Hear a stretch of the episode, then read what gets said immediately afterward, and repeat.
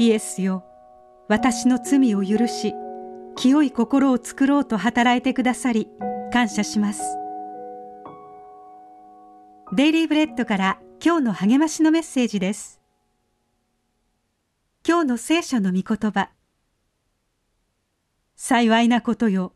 その背きを許され罪を覆われた人は。詩編32編一節。ホセはイエスを受け入れると弟の通う教会の礼拝に行きました。弟は兄の顔を見るなりうつむきました。T シャツから入れ墨だらけの両腕がむき出しだったからです。それはホセの過去を表していたので弟は長袖のシャツを着て出直してほしいと言いました。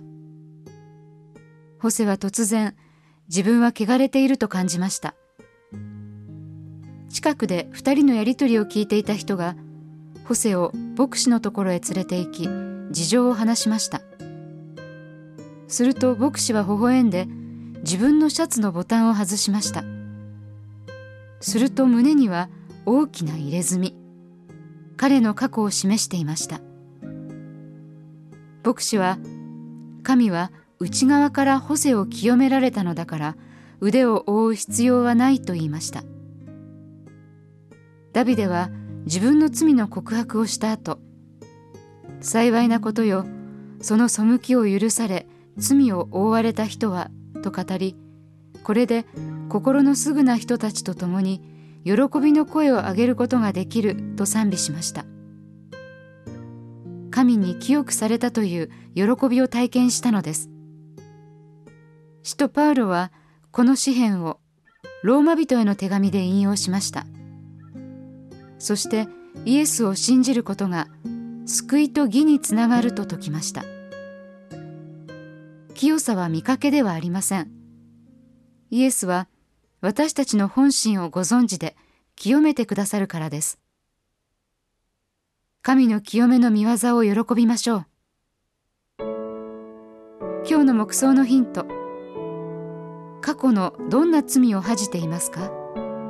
あなたにとってイエスによって変えられ清められるとはどういう意味ですか？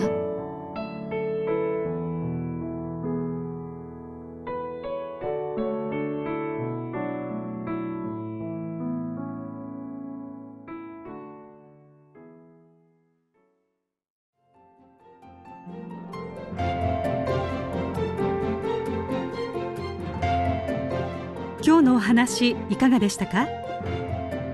心に留まったことを Facebook などでシェアしませんか？御言葉を分かち合い元気の輪を広げましょう